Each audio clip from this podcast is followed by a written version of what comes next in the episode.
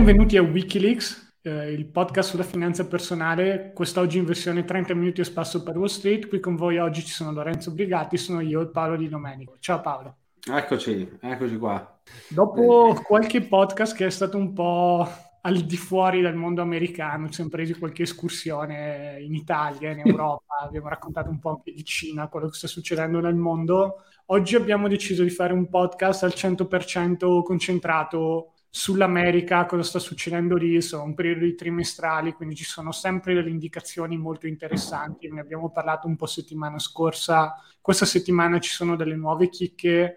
E onestamente di parlare dell'Italia che è stata degradata da, da Moody forse no, no, non è il caso, per una volta dai siamo a agosto, clima vacanziero, fare un po' di buone sì, sì, sì. Faremo qualche approfondimento su altri canali, quindi se volete saperne di più di cosa sta succedendo all'Italia, vi aspettiamo su Wikileaks Finanza Personale, il nostro gruppo dove trattiamo un po' anche le notizie in chiave di attualità da questo punto di vista. Ok, per tornare a bomba invece sull'argomento di oggi, trimestrali, economia. Le trimestrali, come vi abbiamo già detto settimana scorsa, sono un po' uno strumento per cercare di capire come sta andando davvero l'economia, perché quando si tratta di un certo tipo di dati che sono magari emessi da enti statali piuttosto che da economisti, studiosi universitari, hanno sempre quel, mettiamola così, quel problema che eh, non sono dati di persone che effettivamente lavorano dentro l'economia reale. Quindi se un economista sbaglia la previsione non gli succede granché, ah vabbè dai, andrà meglio la prossima volta. Se un qualcuno che invece sta commerciando materie prime sbaglia la previsione di quello che sarà il prezzo del rame da qui a 3-6 mesi e quindi eh, non si assicura, non usa un edge oppure lo usa in modo sbagliato, lì rischia davvero di andare fuori dal, dal business. Quindi sono due incentivi diversi. Ed è per questo che dalle aziende spesso si ottengono risultati interessanti, qualche volta anche magari diverse rispetto a quelli che sono i dati ufficiali.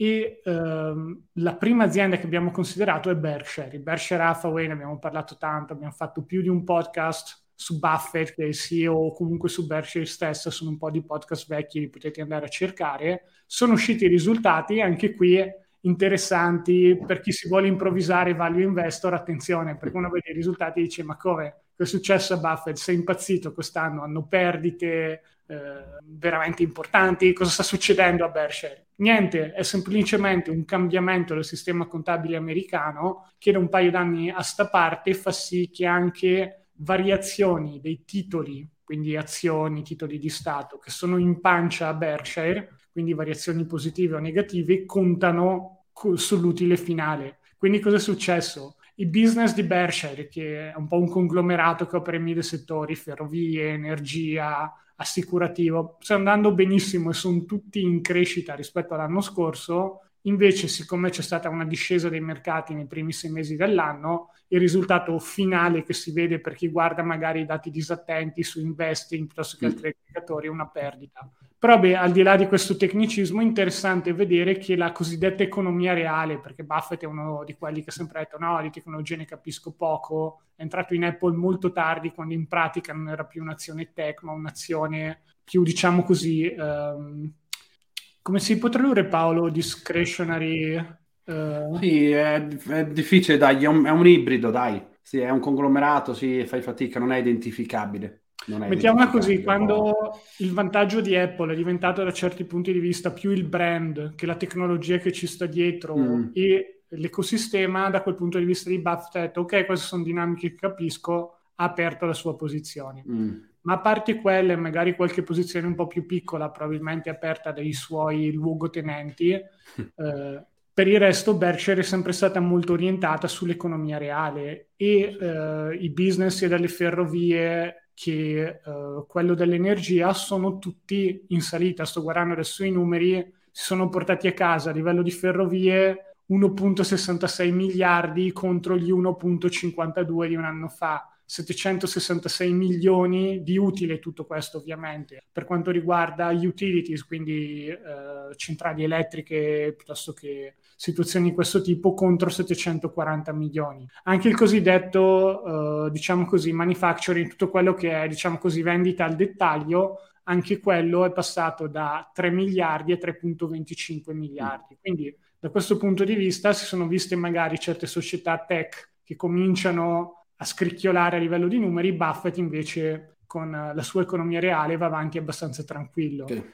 Magari in alcuni casi non abbastanza da compensare l'effetto dell'inflazione, quindi c'è anche questa dinamica per gli Stati Uniti intorno al 9, però perlomeno non c'è una perdita. Quindi per uh, tutti quelli che stanno guardando un po' l'America per capire se ci sarà davvero una recessione, a livello di economia reale, forse Berkshire quello che ci sta dicendo è che non siamo ancora lì, perlomeno per il momento. Tu cosa ne pensi Paolo di tutta di questo trimestrale, un po' come si può collegare con tutto il discorso più generale? Che Buffett eh, diciamo... invece è sempre vivissimo anche a 90 e passati.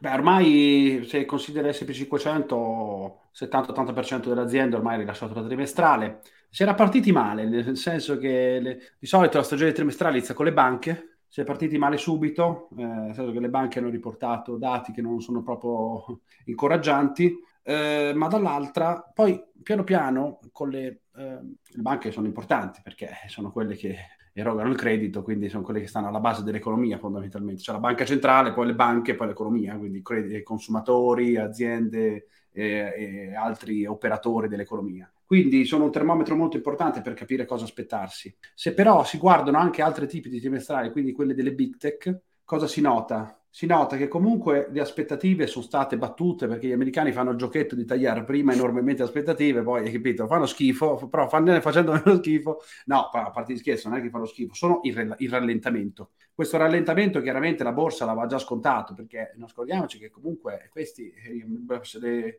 i listini azionari americani, sono sei mesi che scendono, hanno trovato il bottom, il minimo a metà giugno, il Nasdaq era quello che è sceso un po' di più ed era quello dove la correzione è durata un po' di più perché lui il picco non l'ha fatto a gennaio come l'SP, eh, ma l'ha fatto a novembre del 2021, però comunque questi sei mesi di discesa che ci sono stati, adesso c'è un rimbalzo, c'è una prova di ripartenza, ma vediamo perché non, la situazione non è affatto chiara, ha comunque, questa discesa comunque è, è stata il riflesso di quello che poi abbiamo visto in queste trimestrali. Quindi trimestrali non tragiche, ma comunque c'è qualche segno di rallentamento, assolutamente. Poi sai, i dati sono in contrasto, dopo comunque ne parliamo perché c'è un'altra notizia dopo molto interessante, ne parliamo di questa cosa. Diciamo che, come dice Buffett, è inutile concentrarsi sul singolo trimestre, sinceramente, perché tu ad esempio puoi avere delle dinamiche che possono impattare negativamente in quel trimestre, poi nell'altro trimestre non, è, non, non, è, non esserci più. Se adesso, ad esempio, nel primo trimestre c'è stato l'impatto del conflitto,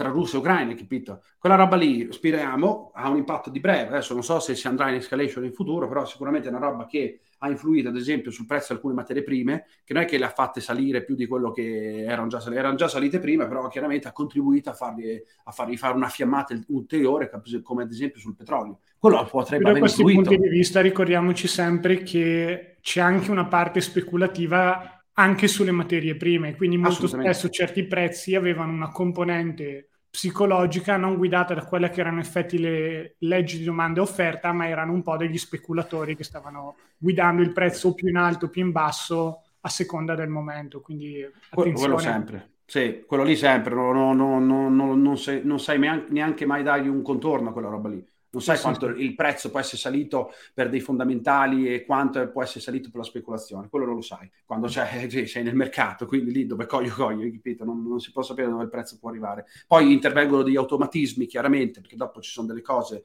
che vanno, eh, rischiano proprio di essere troppo grandi per vanno a creare degli effetti troppo grossi, allora dopo lì c'è l'intervento comunque del regolatore eh, centrale, ma questo non è questo il caso. Eh, diciamo che appunto sulle trimestrali sì, eh, perdita eh, dovuta al fatto che il portafoglio fondamentalmente è variato, quotava a marzo le attività di Buffett della Berkshire quotavano mm, tutte le aziende, diciamo, comprese a livello di valore, stava sui 391 miliardi di dollari, se non sbaglio, Adesso quelle stesse aziende valgono 328, quindi lì, lì la perdita è contabile, ma è un artifizio contabile. Infatti, lo stesso Buffett ha detto che non è, è ingannevole leggere la trimestrale in questo modo. Quindi, però, sì, sicuramente qualcosa si vede, qualcosina si vede, non è ancora tragica. Vediamo, dopo comunque ne parliamo una seconda notizia perché è molto interessante. Sicuramente è una situazione da, da attenzionare per bene perché insomma, qualcosina. Il canarino la, nella miniera ha già eh, come si, ha già dato sentenza, come si dice, adesso vediamo senza allarmismi. Cioè, Visto che stiamo parlando di canarini della miniera e si riallaccia un po' anche alla notizia numero due che andiamo a dare adesso, uno dei parametri secondo me più interessanti, ma non credo che siano ufficiali, perlomeno non per la mia conoscenza, quando si parla di capire se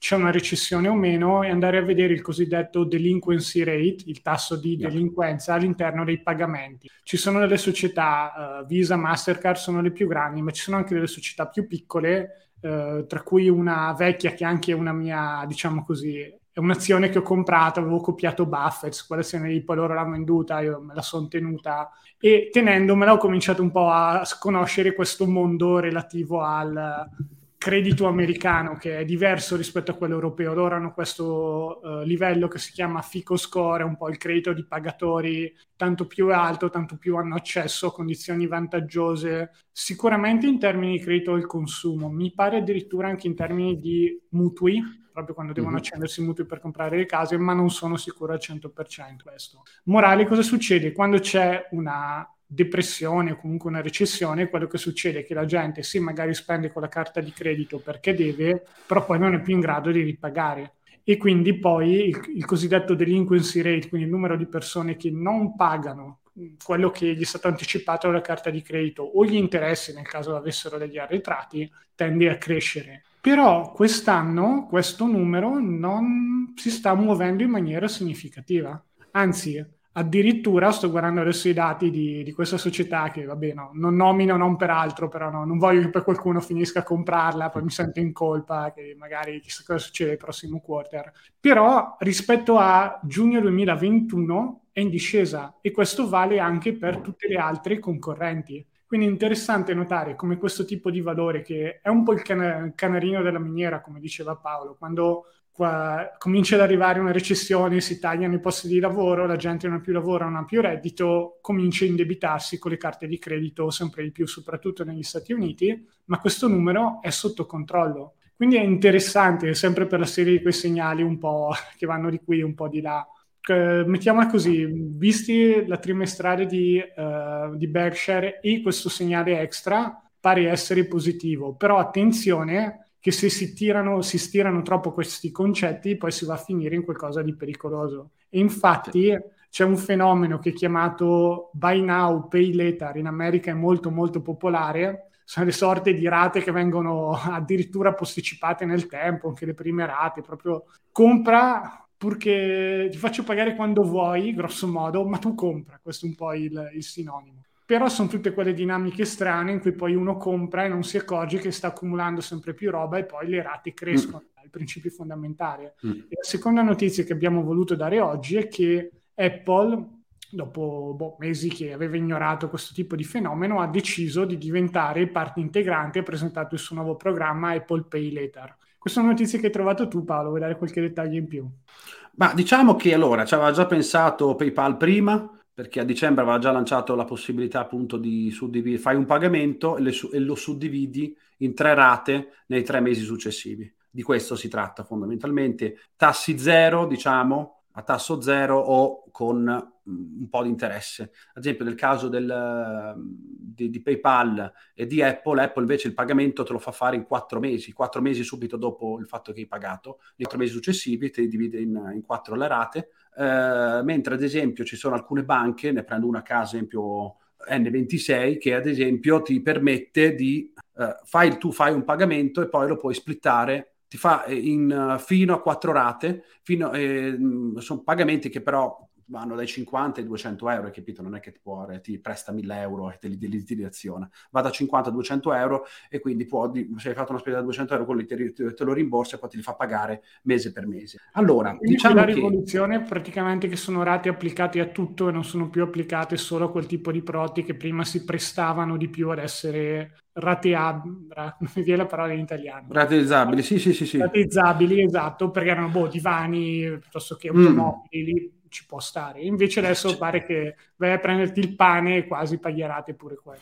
Eh, allora, ti dico anche Amazon, vedi Amazon, esempio, qui, se uno ha fatto caso, quando compri, vai lì nel, nel metodo di pagamento, non nominiamo la società, però c'è una società che collabora con, con Amazon e puoi, ad esempio, rateizzare i pagamenti. Non mi ricordo il limite, eh, ma comunque è di qualche centinaia di euro e puoi pagare fino a sei, a sei mesi i tuoi acquisti su Amazon. Quindi um, interessante questa cosa. Allora, è chiaro che eh, c'è un aspetto negativo e un aspetto eh, positivo. Allora, aspetto positivo, allora, io non la vedo così negativa la cosa del, uh, come si può dire, che un, un debito, hai fatto un debito, ma è un debito a, pe- a termine, perché nel momento in cui cioè, tu hai aperto il, il, finanziamento e poi in 3-4 mesi te lo levi dalle balle, va bene, non ci vedo una criticità enorme, soprattutto se magari sei uno che quell'attrezzatura la, compra, la, la, usa, hai capito? Devo prendere un MacBook o che comunque è roba che costa migliaia di euro, magari mi, mi, può essere utile suddividerlo in 4 rate a 500 euro, ecco, soprattutto magari nel mese c'è un casino. Dall'altra però, eh, come tutte le cose, eh, sì, questo uso smodato del debito è sbagliato perché? Perché eh, se tu guardi la situazione mondiale oggi comunque, il mondo è una specie di bomba orologeria. Perché? Perché nel mondo ci sono circa una roba di debiti, se consideriamo i debiti del governo, i debiti privati di famiglie e imprese, una roba eh, che non si sa bene il numero, ma si parla di 300 trilioni di dollari, una roba spropositata. Eh, fate conto che la capitalizzazione della borsa mondiale a gennaio sui massimi era circa 110 trilioni di dollari, cioè il debito che c'è in giro è oltre il triplo. E non sai magari, bene. Magari alcune... anche forse l'immobiliare aiuta un po', perché mm, cioè, a livello del mondo tutti hanno una casa, quindi eh, sommando anche l'immobiliare. Quello che succede spesso con i debiti è che andando a vedere poi gli asset, che effettivamente sono, diciamo così, posseduti da governi privati, in qualche modo il quadro diventa un pochino più, più roseo però sono però comunque cioè, soldi a livello di debito. Sì, è la problematica c'è. Col sistema, ma... Certo, perché tu adesso ti trovi in una fase dove le banche mondiali stanno aumentando i tassi di interesse. Quindi quando tu aumenti i tassi di interesse ti trovi, eh, soprattutto in America, perché America? Perché comunque America è il 60% dell'economia mondiale, quindi eh, se parte qualcosa parte da lì. Lì le famiglie americane, c'è la notizia appunto di pochi giorni fa, che le famiglie americane, quindi privati, hanno, sono, hanno raggiunto un debito, il debito delle famiglie statunitense ha raggiunto la quota di 16 trilioni, che poi in italiano non è proprio per chi vuole proprio essere preciso, in italiano il miliardo non è il mi, mille miliardi americani, è il trillion in America è mille miliardi, ma in italiano sarebbe bilione, però vabbè, questo è solo per i puntigliosi, diciamo così, noi diciamo un trilione, mille miliardi. Perché già ci scrivono ogni settimana. esatto, comunque diciamo un, bilio, un bilione sono, sarebbe mille miliardi, la traduzione proprio italiana. Quindi, uh, eh, 16 mila miliardi loro, 16 mila miliardi, conto che il debito pubblico statunitense è, è 30.000. Quindi pure queste famiglie, gli americani, ho capito che l'economia sì, sta rallentando, ma comunque guarda il dato della scorsa settimana, non far payroll, 528.000 posti di lavoro, non far payroll, eh, sono le buste paghe del settore non agricolo, quindi sono i posti di lavoro creati in tutta l'economia americana fondamentalmente, un dato spaventoso, buste paghe che aumentano, quindi i salari stanno aumentando, non stanno correndo come l'inflazione, ma comunque stanno aumentando, quindi lì hanno, in America l'inflazione è 9.1, i salari comunque stanno correndo, la persona si licenzia, come dicevamo l'altra volta, le aziende è vero che stanno licenziando, ma in America c'è un posto, ci sono due o tre posti di lavoro a testa, quindi tu oggi sei licenziato, domani se vuoi ne trovi tre di posti di lavoro. Quindi in America per ora è molto forte quella roba lì. La Fed adesso ha un grosso problema perché c'è l'inflazione alta, i prezzi che corrono, deve correre ad aumentare i tassi di interesse, però capite bene che con quell'indebitamento che ha quel paese lì, cavolo, eh,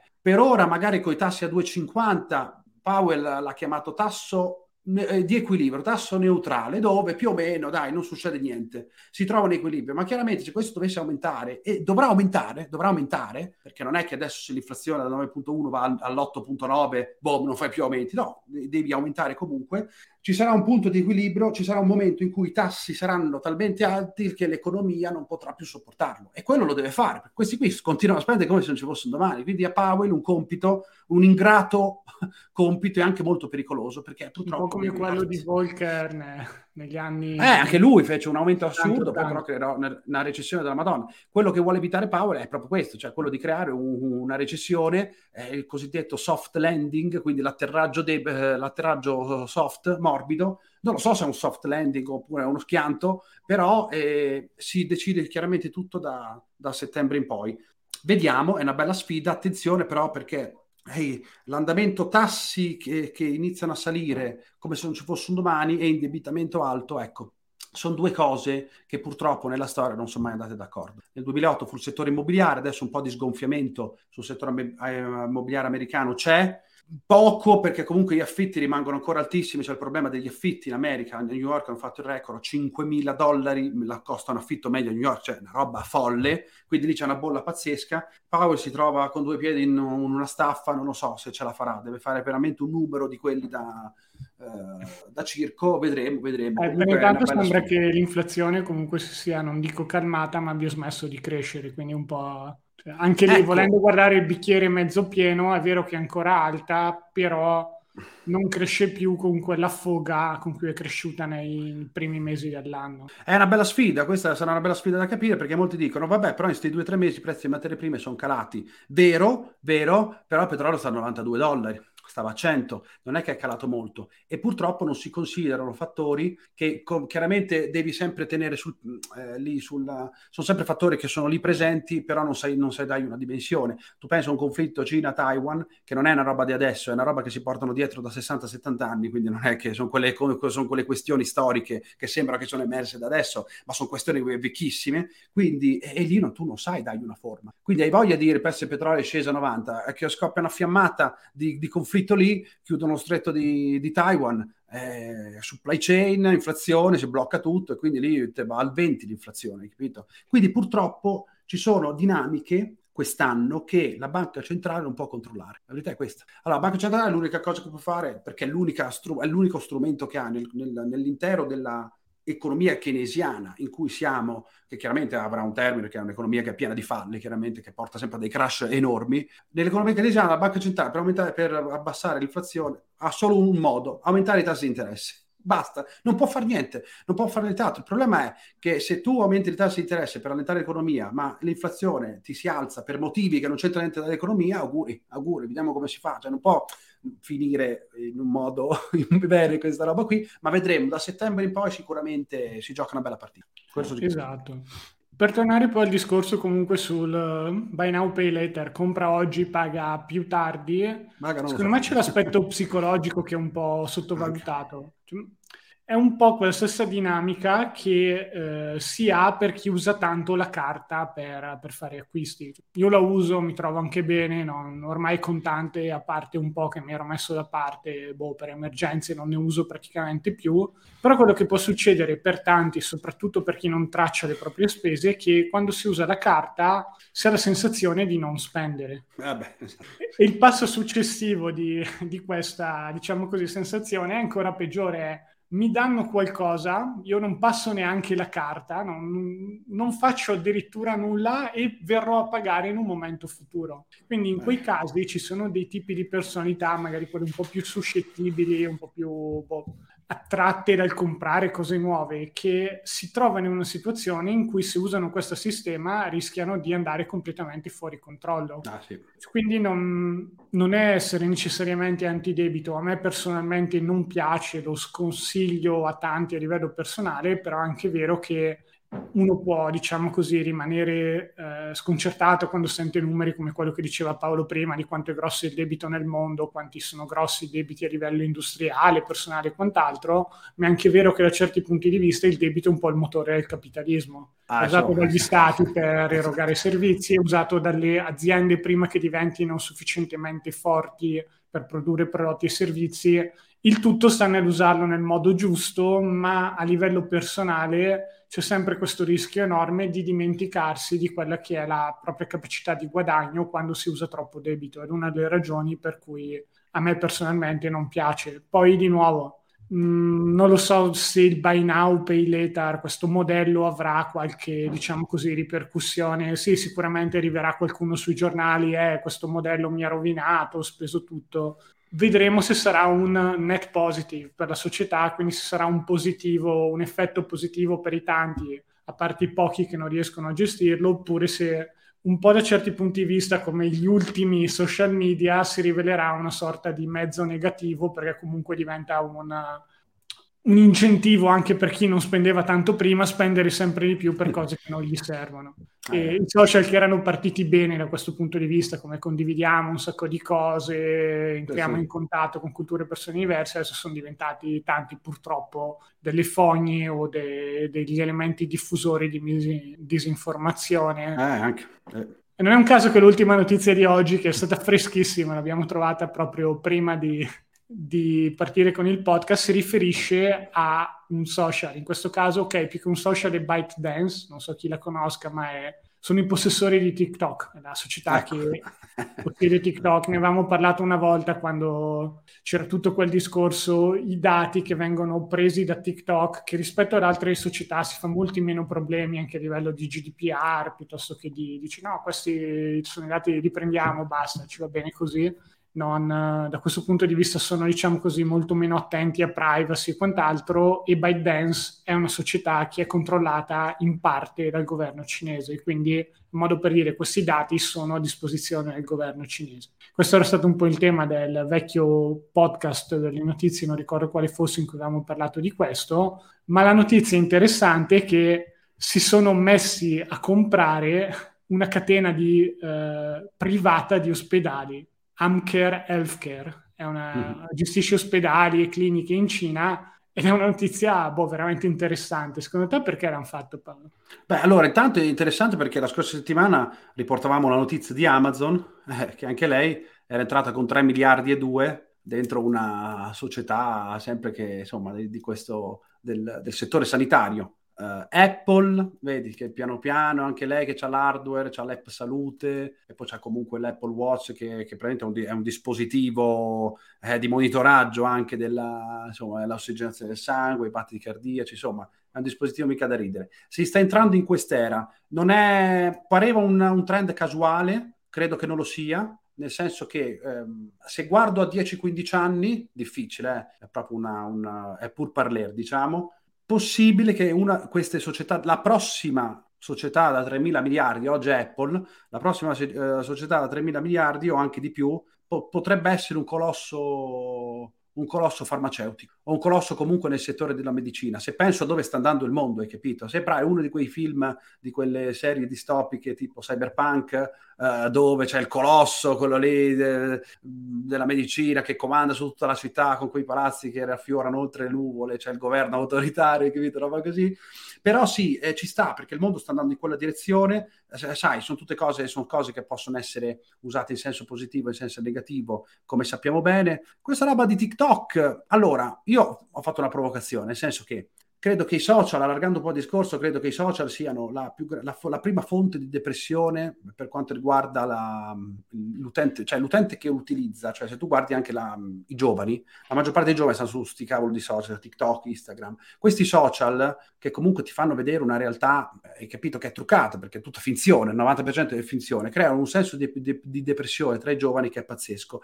È la stessa cosa che hanno creato, che si è un po' creata nel mondo, sempre che ha colpito i giovani, eh, durante il, il, lockdown. Il lockdown è vero che da alcuni potrebbero essere stati, sì, vabbè, hai salvato, hai salvato, hai salvato cosa, comunque se si vanno a guardare i dati, il tasso di suicidi tra i giovani, tra gli adolescenti, è aumentato drasticamente. Non a caso questa roba qui ha coinciso con le sparatorie di massa in aumento in America, perché in quella fase dell'età, dello sviluppo, rinchiudere i giovani in casa, dove lì il rapporto umano, il rapporto con l'altro, con l'amico, eh, eccetera, con la classe, roba così, è di fondamentale importanza. Tu non li vai a chiudere, hanno creato, è, io dico che è stato qualcuno, però si è creato dei danni che purtroppo non sono andati sul telegiornale, ma si sono creati dei danni irreparabili per quanto riguarda quella popolazione. E i social, che comunque fanno in modo di tenerti dentro, ti fanno vedere una realtà che non è la realtà che ti circonda, ma è una realtà falsa, è alla base di questa depressione di massa da, da, da, nella, nella, parte della popolazione adolescente. Allora io ho fatto una provocazione, ho detto così qui, vedi, prima li deprimono, prima li fanno entrare in depressione e poi li curano nei centri di psichiatria che si sono comprati. È una provocazione, Lore, per assurdo, però vedi, un fondo di verità credo che ci sia. Poi sicuramente saranno altri motivi e sinceramente mi sfugge il motivo per il quale questi devono entrare. Magari lo penso io, vedono che comunque è un settore che è in fermento, considerando che la Cina avrà un problema di popolazione, di invecchiamento della popolazione, perché sono un miliardo e 300 mila persone, non scordiamocelo, e dopo il 2030 avranno, non so, 400-500 milioni di pensionati e quindi, e quindi col fatto che oggi loro sono di forti... Vista, non so se magari possa dare più indicazioni, questa società che è stata acquistata, Amcare Healthcare, gestisce ospedali pediatrici e per donne quindi da certi punti di vista, come hai detto tu, la Cina ha questo problema demografico che per la Cina nei prossimi 10-15 anni quello diventi un settore strategico. Cioè, mi fa sempre sì. strano che TikTok sia o la controllata di TikTok, per carità, che ByteDance, quindi mm. forse mm. diciamo così un po' un errore nostro identificare TikTok con ByteDance, che magari invece diventerà una sorta di super conglomerato alla Amazon e TikTok sarà solo uno dei prodotti, chiamiamola così. Questa potrebbe essere una possibilità se proprio siamo nel settore di boh, tirare a indovinare un'altra cosa preoccupante per carità, però visto il trattamento dei dati che sta applicando TikTok non mi mm. stupirei, mm e la raccolta di dati anche sanitari. Anche Quindi, ah, sì, sì. Eh. Potrebbe essere un po' la, la, nuova frontiera, perlomeno per TikTok, nel dire ok, cominciamo a raccogliere i dati sanitari a un certo gruppo di popolazione che ci interessa, per poi, boh, non so se sia una roba come al solito proporgli degli ads piuttosto che comunque altro, però cioè, c'era qualche anno fa il detto eh, i dati sono il nuovo petrolio, secondo me è incorretto perché comunque è scorretto perché ci sono cioè, una volta che i dati devi saperli usare e monetizzare, non è che raccogliere i dati magicamente ti Così. fa fiorire un business dal nulla, però quando un certo tipo di colossi comincia a raccogliere un certo tipo di dati e si sa già come può monetizzare, semplicemente facendo quello che ha sempre fatto finora, lì diventa molto più interessante, un po' come Amazon che ha comprato recentemente, no, non mi ricordo neanche il nome, la società che fa la Roomba, iRobot, forse qualcosa del genere, mi pare che si chiami. Sì, sì, sì, dite di pulire, sì, quella che fa il prodotto per, per pulire per terra, il robottino. esatto. e c'è chi dice che lo, lo, facciano per cominciare a mappare gli appartamenti, ah. per così poi andare a proporre, che ne so, il nuovo scaffale piuttosto che il nuovo ah. televisore. Quindi eh, dice... Che infatti da questo punto di vista c'è questo settore dello smart home, andava di moda anche quello anni fa, poi adesso mi sembra che il concetto sia un po' morto, ma qui in Polonia c'erano proprio delle società molto attive che facevano, che ne so, i sensori piuttosto che avevano degli impianti così tu potevi aprire e chiudere casa tua anche se eri seduto in Grecia, piuttosto che accendere l'aria condizionata quando eri fuori. E c'era chi diceva, e eh, a un certo punto arriveremo in una situazione in cui chi vuole questo tipo di casa ma non può permettersela, ne dovrà prendere una versione con la pubblicità. Io mi immaginavo tipo aprire il frigo e il tizio che mi fa la pubblicità dello yogurt dentro il frigo. No, per carità, no. Il giorno in cui vivrò in un mondo così sarà proprio un mondo... Beh, te l'ho detto, te l'ho detto, è il mondo di cyberpunk. Sì, sì, beh, Smart Home è, fa parte del più grande settore dell'IoT, Internet of Things, quindi tutti questi cavoli di dispositivi tutti integrati tra di loro, come tutte le cose, Lore, sì, se si esagera forse si non lo so, la vita eh, proprio in mano a tutta questa tecnologia. molto più grosso comunque, detto bene, IoT era, ah, tutti ne parlavano come se fosse la nuova rivoluzione, invece boh, adesso mi sembra un po' morta, a parte il fatto che posso accendermi il condizionatore quando sono fuori casa. Eh, per verità, in questo periodo a quanto pare accendersi il condizionatore è diventato un atto politico, quindi... È un atto, esatto, un atto di guerra quindi sì, sì, è vero, no, ma è così. Sei patriottico col condizionatore. Eh, io penso che più che il frigo che ti dice quanto latte è rimasto, credo che bisogna risolvere delle problematiche ben più grandi purtroppo. Quindi insomma, concentriamoci, meglio concentrarsi sulle cose macro. Invece, poi per, per, per l'amor di Dio, il progresso poi porta anche molte cose positive. Altrimenti adesso stavamo ancora all'età della pietra, però come succede in ogni... In, uh, in tutte le cose, poi sai, si, si sbraga si sbraga e ci sono diciamo certi soggetti che dopo ne approfittano, hai capito? Ne approfittano e non fanno proprio delle cose eticamente corrette, ecco, quindi poi eh, io sono sempre dell'avviso che è il consumatore, eh, siamo noi che vogliamo veicolare, che decidiamo dove va l'economia, però sai, certe volte fanno delle cose che tu anche non accorgendotene ti, ti ci trovi talmente bene a usare quella cosa lì, magari distruggi con la tua scelta, fai, cambi qualcosa a 7000 km, lo sai,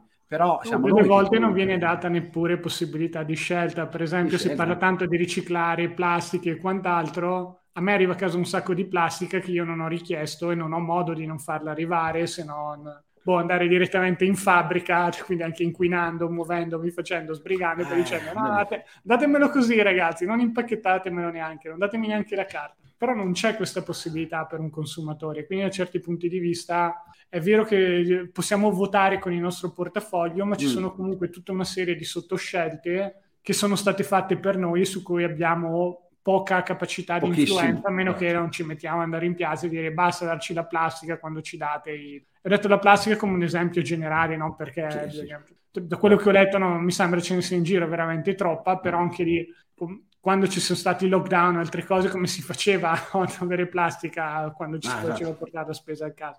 Mm-hmm. Quindi non lo so, cioè, mm, è sempre un po', diciamo così, c'è un lato consumatore individualistico che è quello che consigliamo di coltivare sempre, perché è quello dove si ha il 100% del proprio controllo. Su altri invece, boh, cioè, bisogna un po' riflettere se si vuole fare un movimento organizzato, un certo tipo di scelte di vita, di comunicazione e quant'altro sono un po' più complesse, però dico, boh, prima di andare a cambiare il mondo su cose così complesse, si parte dal prosperare a livello individuale e poi aiutare a far prosperare le persone intorno a te e dovrebbe esserci un po' una sorta di piccolo circolo virtuoso che a un certo punto fa certo. migliorare la società in generale. Sì.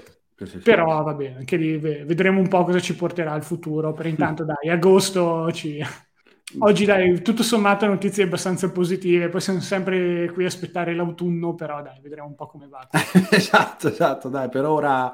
Per, ora per intanto dai, da, direi che sono comunque dati più positivi di quello che sembrava un paio di mesi fa, cioè, visto l'andazzo, anche certo tipo di notizie.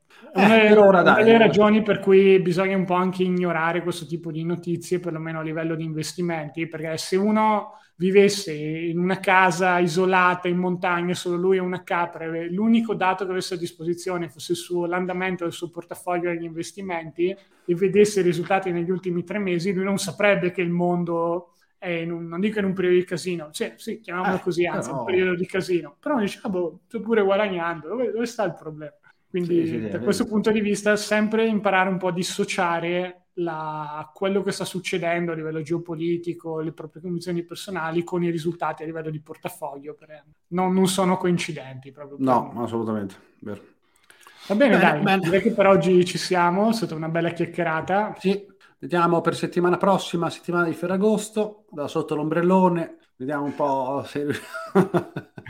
sì, va, ma qualcosa, qualcosa c'è sempre sì, comunque, dai, perché okay. agosto è sempre il mese. Vediamo Insomma, se Elon no. Musk viene fuori con una trovata dalle sue che ci manca, quindi... Qualcosa, sicuro, sicuro, una settimana sì, una sta ascoltando no. Elon è il momento. Fai qualcosa, fai qualcosa. Esatto. dai. Dai, Grazie ancora per essere stati qui con noi, grazie a te Paolo per la chiacchierata, sempre piacevolissima e alla prossima. Alla prossima.